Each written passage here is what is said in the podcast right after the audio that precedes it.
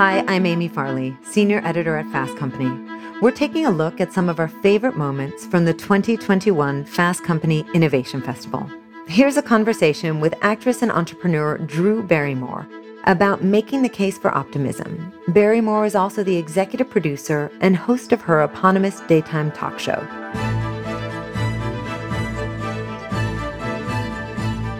Hello, everyone. I'm Stephanie Mehta, editor in chief at Fast Company, and we are so glad that you are joining us for the Fast Company Innovation Festival.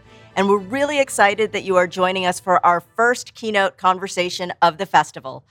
Drew Barrymore truly needs no introduction, but even the Fast Company community may not be aware of the breadth of her entrepreneurial portfolio. So she's executive producer and host of The Drew Barrymore Show. She just launched a print magazine, Go Print, and she heads up Barrymore Brands, which has launched a number of products under the flower name and a houseware line called Beautiful. And I'm excited to learn how she gets it all done. Welcome, Drew. I, first of all, I've been such a fan of your periodical, your empire, your way of informing us all what to be aware of uh, it's so educational. Um, it's also like a sexy magazine. Um, I think in the wording, Fast Company, and the way you guys shoot your covers and the content. Um, I'm really honored to have like made it here. I've looked at all your covers always over the years. I'm a huge, uh, you know, fan of it, and uh, it's really exciting for me to be here today. And thank you for asking me. Well, it's going to be a great conversation. We've got so much ground to cover. So I'm going to just jump right in. And, and I want to start with the Drew Barrymore show because you launched that a year ago. Before there were vaccines, you had no in studio audience, you had a very small crew. Take us back to the time that you heard you were not going to be able to do the show the way you originally conceived it and how you kind of rallied after getting that news. Well, I think it's so much of our, you know, so much of it is attitude. Um, when we did the sales tape, uh, make no mistake, a sales tape is an audition tape, and that took months to get a green light on. Then the pandemic hit, and then we were told it was very uncertain if the show would ever actually go. Then when we got a green light, the whole time they were like, just know at any minute this could go away. And in 2020, you had to respect that and be humble about that. Understand, we understand, of course. But it was a very interesting case study in building a business that you don't know if it will ever see the light of day. Your alternative is coast, sit back, wait to see if it happens. And if it does, you're screwed because you have not set it up for success. But if you pour yourself into everything and it just doesn't happen, well, that has to be okay. And you have to make peace with that. Um, and 2020 is a prime example of why we need to have that humility humility but i've done a lot of things that i put years into or so much hard work energy and effort and they didn't work out, they didn't manifest, they didn't pay off, they, they failed, whatever it is. And we've got to have an attitude where we realize there is no success without failure um, because you will never learn anything. And you can't look at it in a negative, you know, self-deprecating way. You you have to look at what did I learn here that I could maybe apply to the next endeavor. It's just not a total loss. So that was an interesting way to start. So when they told us we wouldn't have audiences or guests, I think at that point we were just so happy to have a show. So we were like, no problem. Then they told us we couldn't do the show in an orthodox way, as in have producers around the studio. They would all have to be doing this from Zoom. So even people who've been in the business doing shows for years were like, I'm feeling a little green and lost because this technology, this way, how are we going to communicate? I think the most important thing, you know, whether it works or not, goes or not, is give everything as if your life depends on the establishment of what it is because most of us are making things out of absolute thin air. They just could be anything. They could look they could feel the tone, the content, the messaging, uh, the format, the look. Um, everything is literally made from an ether of darkness, and you're trying to bring a light to it and understand it for yourself, and then take each important measure and step to actually creating the reality of that. So, I didn't mind so much that we had so many shortcomings. Our executive producer, Jason Kurtz, had a phrase, and we've built many phrases. Um, and we just said obstacles into opportunities. And I believe with all of my heart that we would have been more pushed into a traditional daytime genre show, which was the exact thing I was trying not to do. Um, I just wanted to make it a little different and certainly pay honor and homage to all the shows throughout history of TV as well as current day that I love. We're all recycling inspiration. Um, so I think that we actually have a better show because of the limitations we had starting it. Yeah. And, and as you start to think about what the show could potentially look like in seasons two and three and four and beyond. What are some of the the things that were born out of this period that you think you'll carry with you, whether it's segments or formats or or just an attitude? What are the things that were formative to the, the show in its first season that you'll carry with you, even even when you have a much more robust set of tools available to you? I think I'll never not hold so dear and sacrosanct making this show at a time of such intense fear. Everyone we worked with was worrying about seeing someone at Thanksgiving, choosing to spend it alone, not wanting to take show down. Should we send our kids back to school?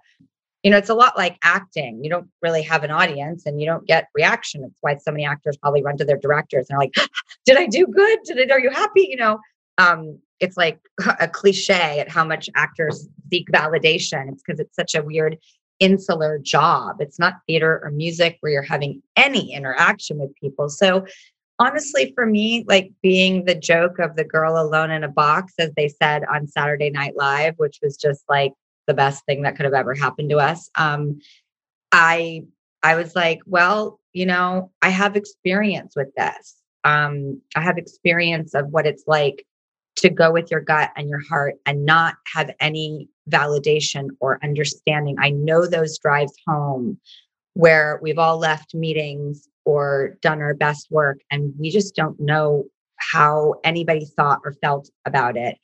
And we're not privileged to that acknowledgement or understanding. So that's the way a lot of people work. And this job was no different in that way. But that's just the creative side. I know what the results are in a business sense because I love producing and I love being realistic. I never liked being an actor who is just passive on the side. And a lot of artists need that protection. If they don't protect themselves from the logistics, they will not produce their best work. I wasn't like that. I was like, I want to be a producer. I want to be involved. I want to be in every creative decision, every business decision. I would lay down on the movie theater floors of the films we produced and listen to the focus groups and I mean, it's rough. So some of the things they say because they don't know you're there. So they're like letting it fly, and you're sitting on the floor going, Whoa, that was harsh, but good. I need to hear this stuff. I never minded getting criticism. Um, I never minded um, embarrassing myself. I never minded having my whole life splayed out when I was a kid, which wasn't my decision. It just is what happened. Um, it has given me permission to realize that striving for this image or perfection is such bull that it's been a total liberation from that. And also, the more you know about your business and what you're involved in, the more positively reactive you can be. Um, I would hear things in focus groups from the show that were very harsh criticisms, and I was able to address it in real time when it's personal and it's about you and people are saying i just don't like her or she's just trying too hard or whatever those things are i i can't recommend more taking a deep breath and promising yourself not to have an identity crisis. Um, we are all we have in this world. We are the unique individuals we are. And I am already self flagellating myself enough about my parenting or life or, you know, all the things I'm just trying to accomplish as a human on the planet that I don't need to take other people's criticisms of me and start to try to change myself because I will lose myself. And then you're just a fraud and a liar. So be your authentic self, find your way, be open minded and unstubborn to critiques because they will make you better, they will help you. But try not to let anything be an excuse to just take yourself down in an identity crisis. Like be you, your your strength in your own unique way. There's nobody else like you for better or worse. I, I, love that phrase, be unstubborn about critiques. I think it's very hard for people, particularly, you know, we have a lot of early career folks who tune into the Innovation Festival. And when you're early in your career, getting that kind of critique, even if it's constructive and not personal, not about you as a brand, but about your work, can can be so challenging. And and and you you went through that as a as a, a really early career person as a as a as a child. Yeah. Um, you know, I'm curious to get a sense of how you advise your the young people who work in your various organizations whether it's on the show or people that you partner with on on your brands you know is, is there some advice you give early career folks particularly as it pertains to being um, unstubborn about critique one of the things that i think i try to advocate for is to never say the words my and I. It is ours and we. You never get to any mound nor mountaintop by yourself. And when you invest in other people, eventually, if you can build the financial cut into everybody, that I think is the ideal. It's going to take some time to get there because you're building, unless you get given a lump sum of money. And that has not been my experience. Um, I hear that happen, but I've never, never happened to me yet. Um, is to make people feel empowered and appreciated and included. Every bit of their effort needs to be acknowledged and really put into the mix of things. And then I think people feel more emboldened to bring more to the table, and you will need that. And um, so anything my or I to me is just like stinks of arrogance and entitlement. And it's not inclusive to everybody else. So ours and we are my North Stars. And um, so that that's a big thing. And also like go for it. Like you have nothing to lose. Don't be pushy and annoying, I suppose, but like go bring your ideas to the table. Most people are looking for them, desperate for them, hungry for them, and really excited about them. Um, at least I am. So everybody is like always open and constantly funneling ideas all day long. Um, and I'm so open to a lot of them. And um, I just think being good to each other and respectful and a text just saying, like, everything you did today was just like so amazing. I just marvel at you. I'm so lucky to work next to you. To, I'm going to cut you in financially on this. You know, the, every single thing between those minimalist and maximalist brackets counts. Um, and uh, so that that for me is really important. Another thing I think for me that has been very important for business is my partner, Nancy Juvonen, who's now Nancy Fallon. Um, she used to be so, so, so um, per- perplexed by how much people cared about titles. Don't care about a title. Um, maybe we have to establish them. They are necessary for context. But I in the businesses that I do, the shows, the magazines, the brands, everything.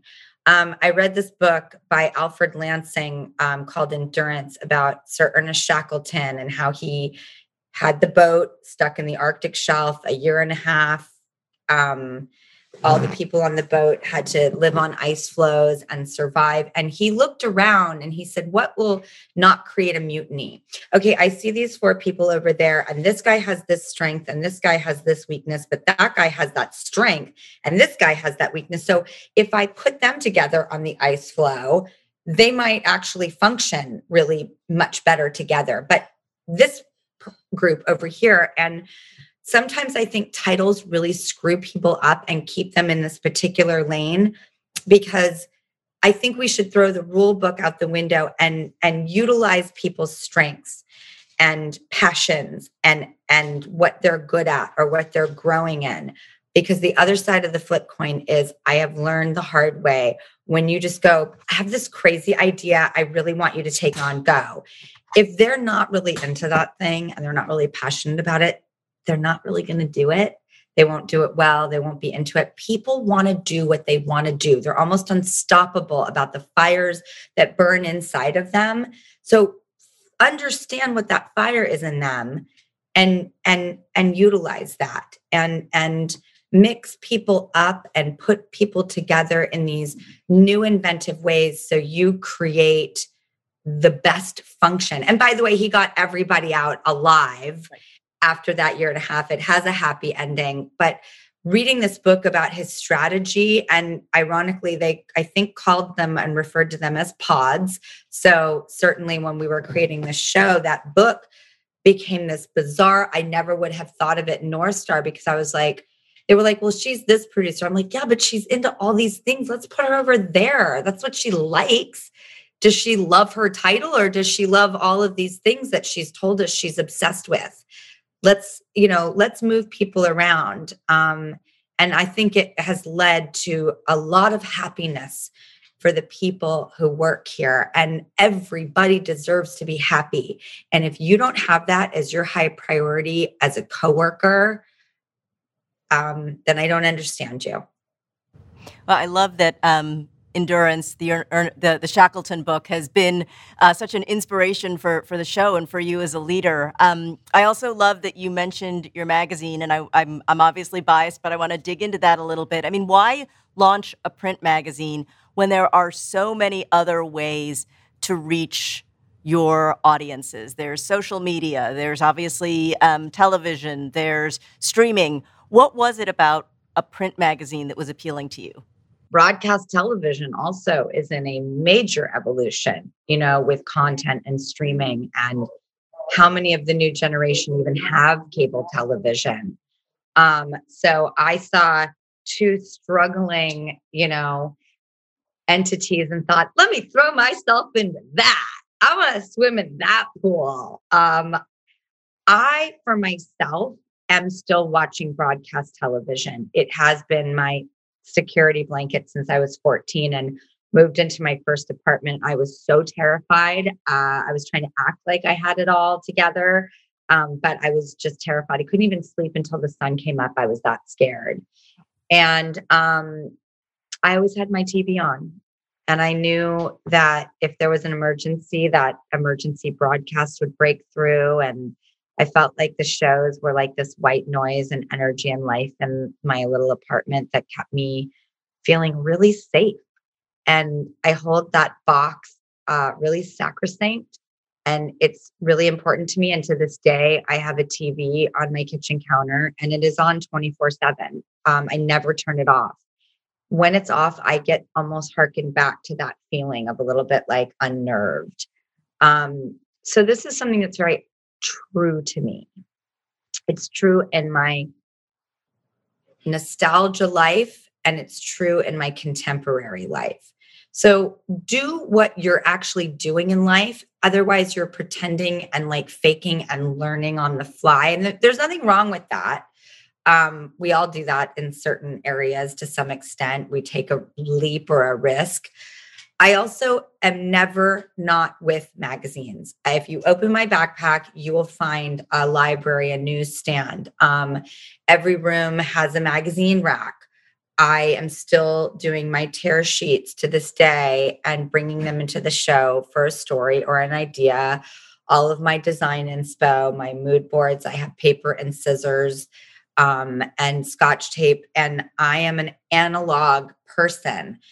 Now, what I'm trying to do is figure out how to not be a dinosaur that's set in my ways and really focus on okay, people are watching their content on the go. So if you thought launching a show is hard, we also decided to really lean in hard on digital and our YouTube channels, our TikTok, our social media, our Instagram, our digital series, our exclusive digital content. So not only are we making 170 shows a year, but we are feeding the beast every day of digital.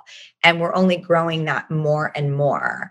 Um, and a lot of talk shows, especially in late night, really straddle those lines successfully of having a digital footprint, content, viral, as well as a broadcast show. So I knew that that was a successful formula that I wanted to aim for. It was just challenging with all the other stuff we had to do. But um, so I lean really hard into that. We just built a new digital studio. We're kicking it off with really exciting people, and we'll just continue to stay aware that you have to straddle that line. Um, and then when it comes to magazines, I launched on paper because that's so true to my heart. In fact, I've made zines with the same team I make the magazine with for years, and it was great training ground for us.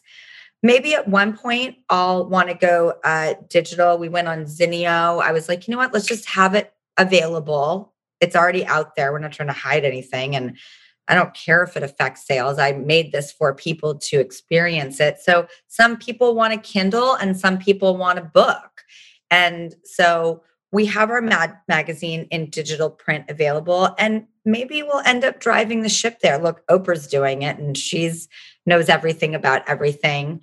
Um, but I thought since I'm not the biggest digital fanatic, let me start in the way that is my authentic heart that I know that I am well versed in, that I have lived. And then I will find my ways in these new mediums and never losing sight of them. But I need to build it the way that will be the most, and this is the gross word, authentic to me. And not try to pretend to be something I'm not. I'm a Luddite, but I'm learning.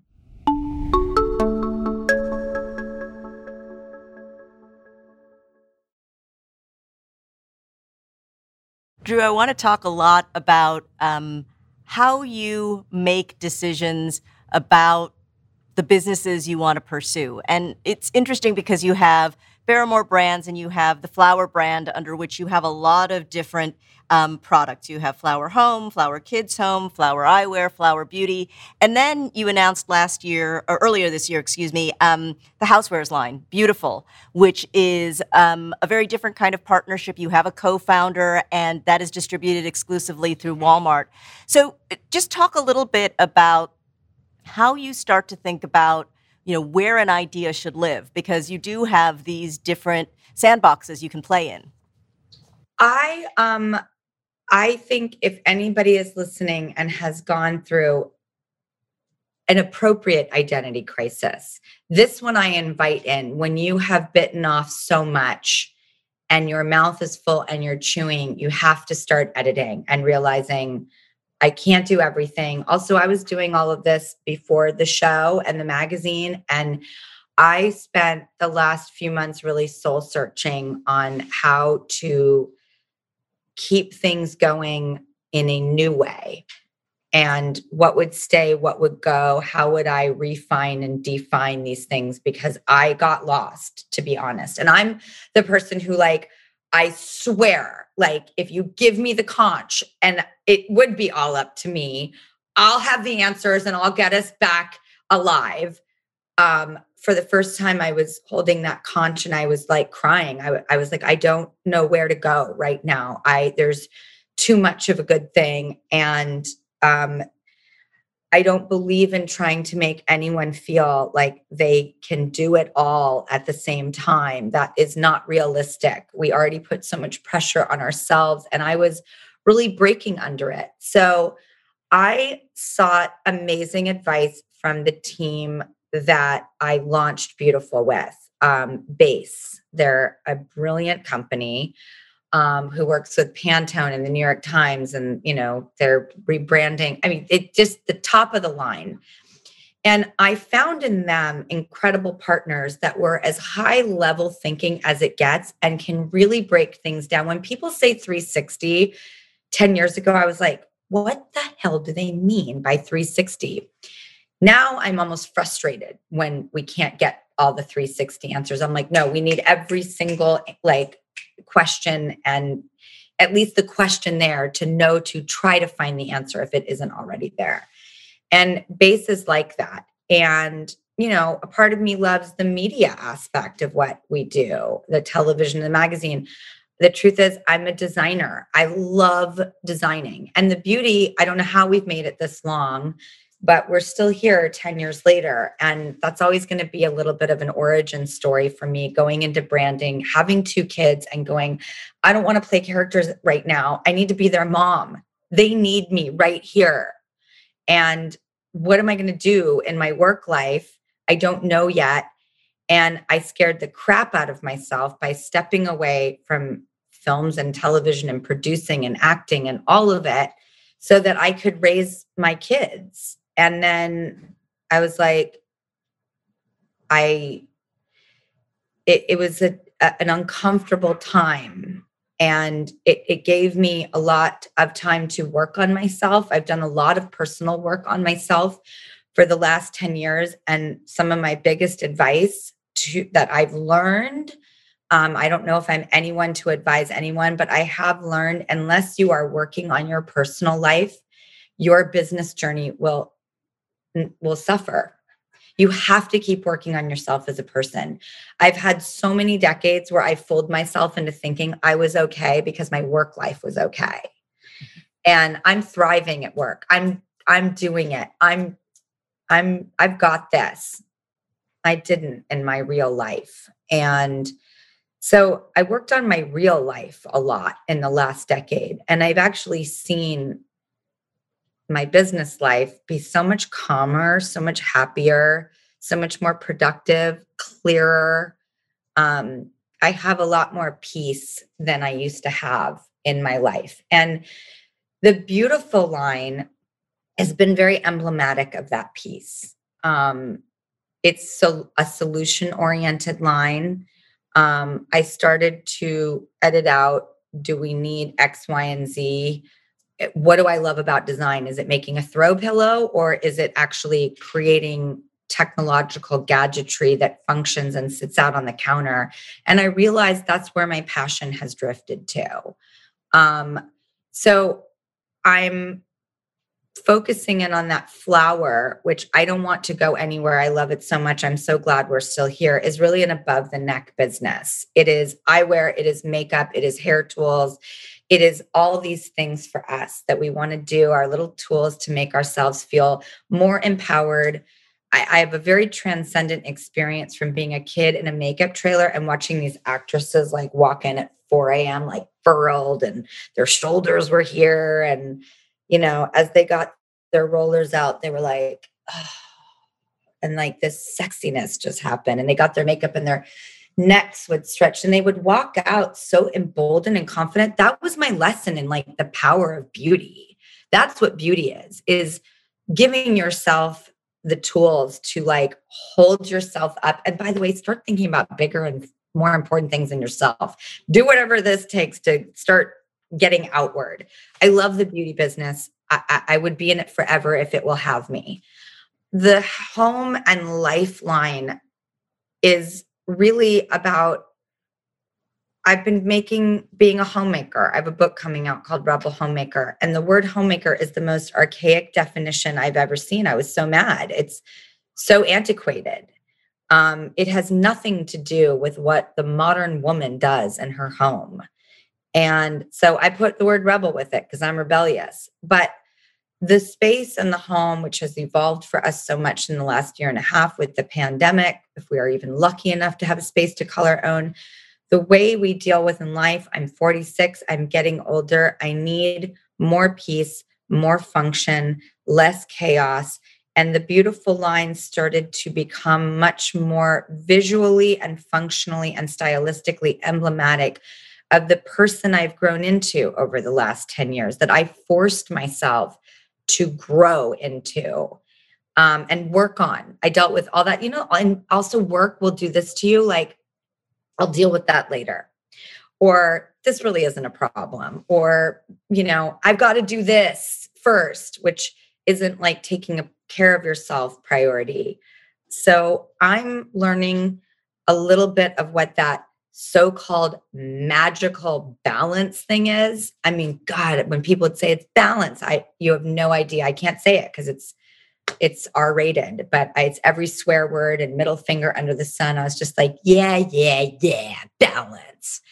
Um i just presented it. It seems so unattainable to me but now i'm i'm determined to find it and i'm finding tremendous happiness with it. I guess all those people were right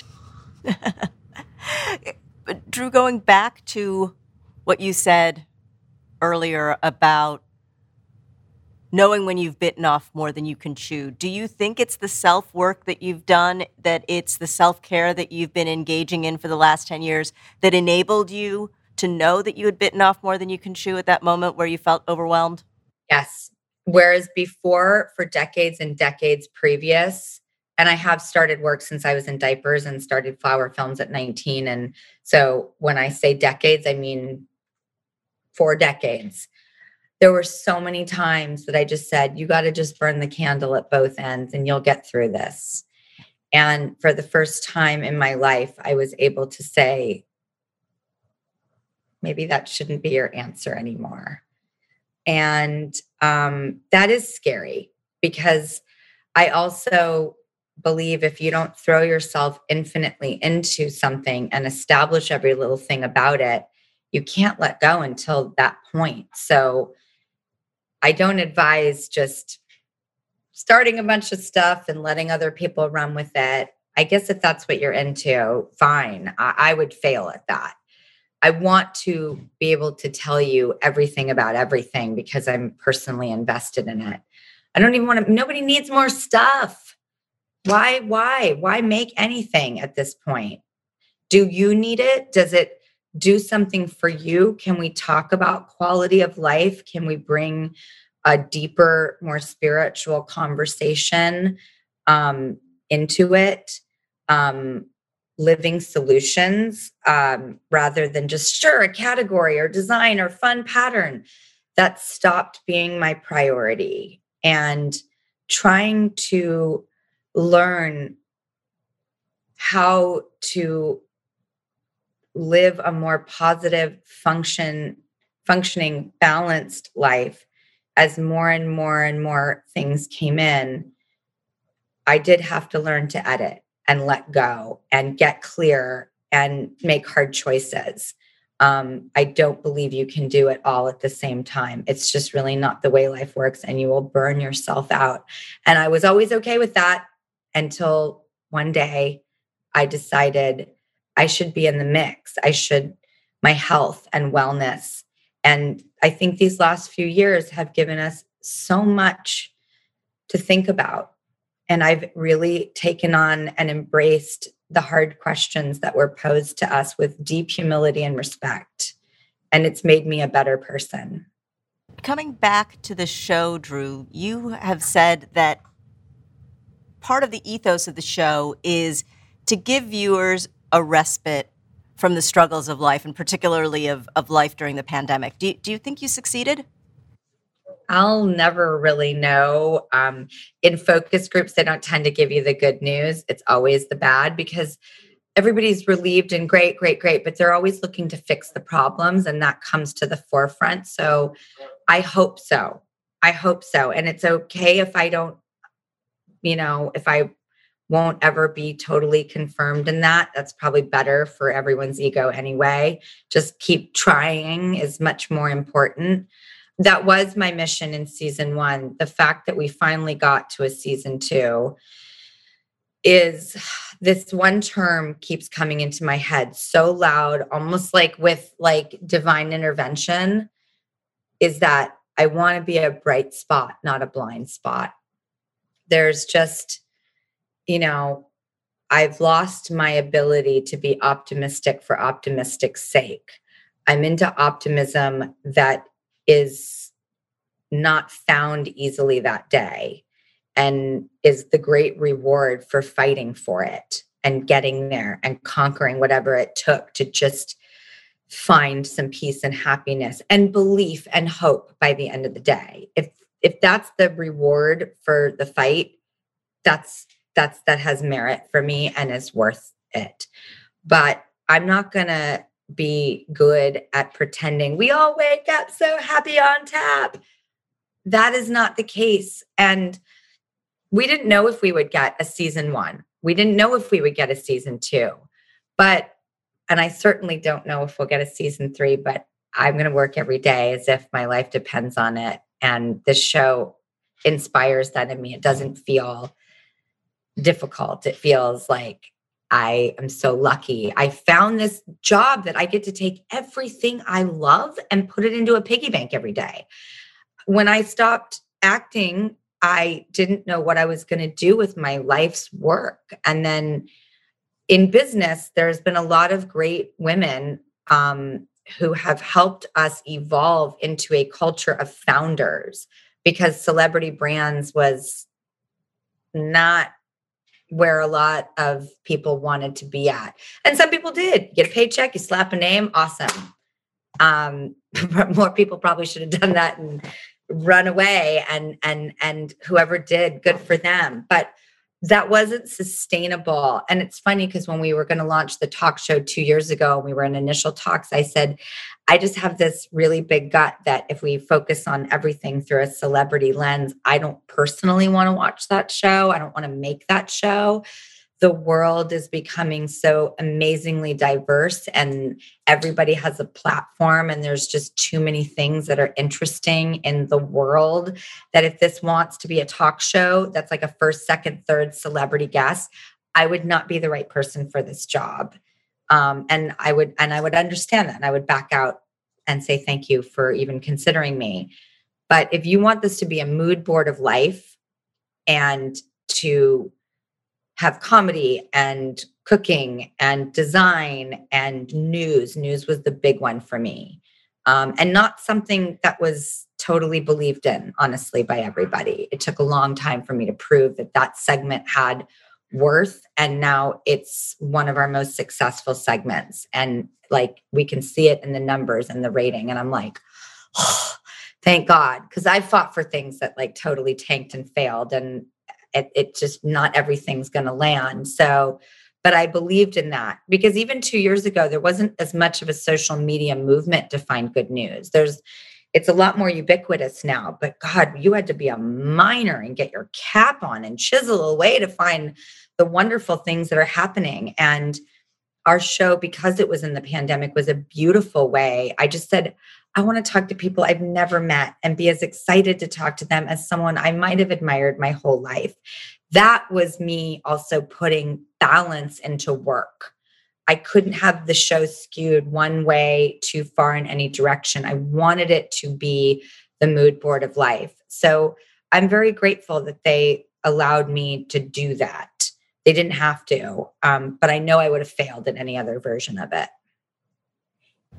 Drew, throughout the conversation, you've referenced um, your influences. You've talked about television, you've talked about nostalgia, you've talked about amazing founders and the sort of, you know, growing diversity of really interesting people starting new projects and and, and founding businesses. Um, you know, a little bit of a speed round. Who, who, do you admire? What what broadcast shows are you watching now? Um, what what founders have you come to really respect and admire, and, and maybe draw inspiration from? You know, who who or what have been in your mood board for your life? Um, I think there's an amazing group of women from like, you know, Oprah to Joanna Gaines to Ree Drummond to Jessica Alba, Reese Witherspoon, Gwyneth Paltrow, who just said, you know what, everybody, please don't make me feel like I have to be one thing. I can be all these different things and I can cohesively tell this story. They just have my deepest admiration and respect. There's a ton of men that are funny Trevor Noah, Stephen Colbert, John Oliver, um, Jon Stewart, David Letterman, Jimmy Fallon, Jimmy Kimmel, Conan O'Brien. They're all in there. Like I, Samantha Bee, I love uh I, I like my com- I like my news with some comedy, but I want to hear the news. And I watch regular news. I watch many different outlets, um, but I, I wouldn't mind a little spin on it. Um, and I thank all the people who have kind of reestablished how we can get our information. Um, you know, I, I see like a Judy Woodruff and a Diane Sawyer, and I'm like, you know, I get the hots. Um, probably I love Judy Woodruff. I was just telling my husband the other day, I would watch her every day on any network. Totally. Like I have girl crushes on Judy Woodruff and and and people um you know, I I love what I loved growing up. I loved whether it was the weirdness of Hollywood Squares and Robin Leach, but the gentleness of Sesame Street, Barbara Walters, and Donahue and Oprah and you know who made their shows and we weren't able to do this in season 1 because we didn't have an audience but like this sort of Greek amphitheater uh, uh, uh television in the round I called it. Um, and I said one day our show is going to get to go from this to this and when we get that audience, the last thing I want is to make them feel like they're here to give energy to the room. They are 118 guests every single day who have stories to tell and moments to participate. Their energy will feed this room. I read a book by Jerry Lewis called The Total Filmmaker, and that book totally changed my life. He knew every single thing about he invented a camera actually but he knew every single thing. He knew that craft service kept everybody sustained you know in nutrients to keep working all day. He knew how the camera functioned he knew the lighting guy. He knew the stand-ins. He knew and respected and did the jobs of everyone. He would also go and like lick the emulsion of the film in the editing room at night um, which is just weird but interesting. And I picture him doing that. But he believed he had a philosophy that whatever was caught on that emulsion, which is now digital, so binary codes at this point, um, that energy gets trapped into the emulsion, now digital. And when it gets projected out, that energy is still there. So, whatever happens in these rooms is what you will see and feel. And for me, I loved old television that was so much more inclusive of an audience um, and brought them into the fold of the omelet. So we're still in masks, we're still social distancing, we're being very careful. We're just privileged to have an audience. I do stand up for them the entire show, every break. I stay on stage and talk and do my thing. It's so fun. I'm glad they have to tolerate it and indulge and hopefully we can i ask them questions i try to get to know them. I can't imagine being like all right the segment's over i'm going backstage. Like who does that? I this is these people have taken time out of their lives to come be here. They deserve every bit of the marrow on that bone and this is all for them. It's all for people watching it. I think the best thing in business is you can make it as something you love, but ultimately it's not for you, it's for others. And I think the best stuff comes out of the stuff that you just love the most. And you can't stop yourself from doing it. And you want to do it. And you wake up every day motivated to do it. But ultimately, I think the intention is that it has to be let go and it has to be for someone else.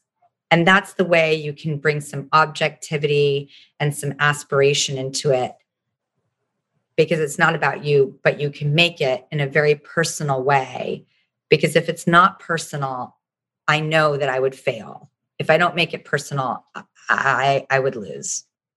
Drew, I wish we had another 45 minutes together. What I think has been so interesting is that we set out, you know, the name of this uh, conversation is The Case for Optimism.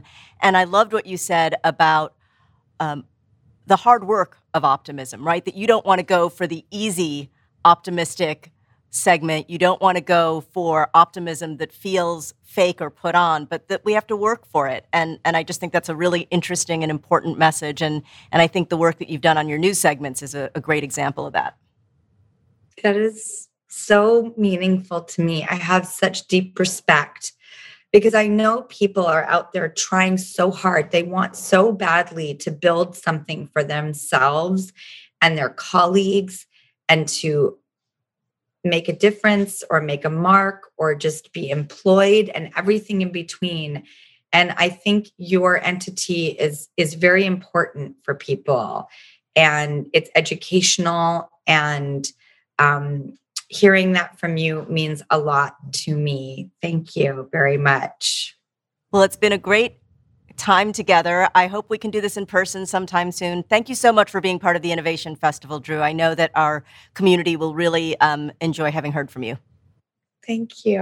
And I hope everyone feels like we're going to mess things up. We're going to be messy and we're going to figure it out and we're going to keep trying. And may we be nearly as forgiving to ourselves as we are to others. I'm like always like, oh, oh, oh. so I'm learning and I hope people take care of each other and they're respectful to each other in business and they can enjoy their life better. And when you're angry and snippy to people at work, it's not okay. And we can't do that. And we got to be good to each other. And everybody deserves to work happy and be happy and have a good life. So let's help each other do that. Yeah, absolutely. Thank you so much, Drew. Thank you. Thank you so much for having me. I can't believe I made it onto Fast Company. I have a run. I'm thrilled.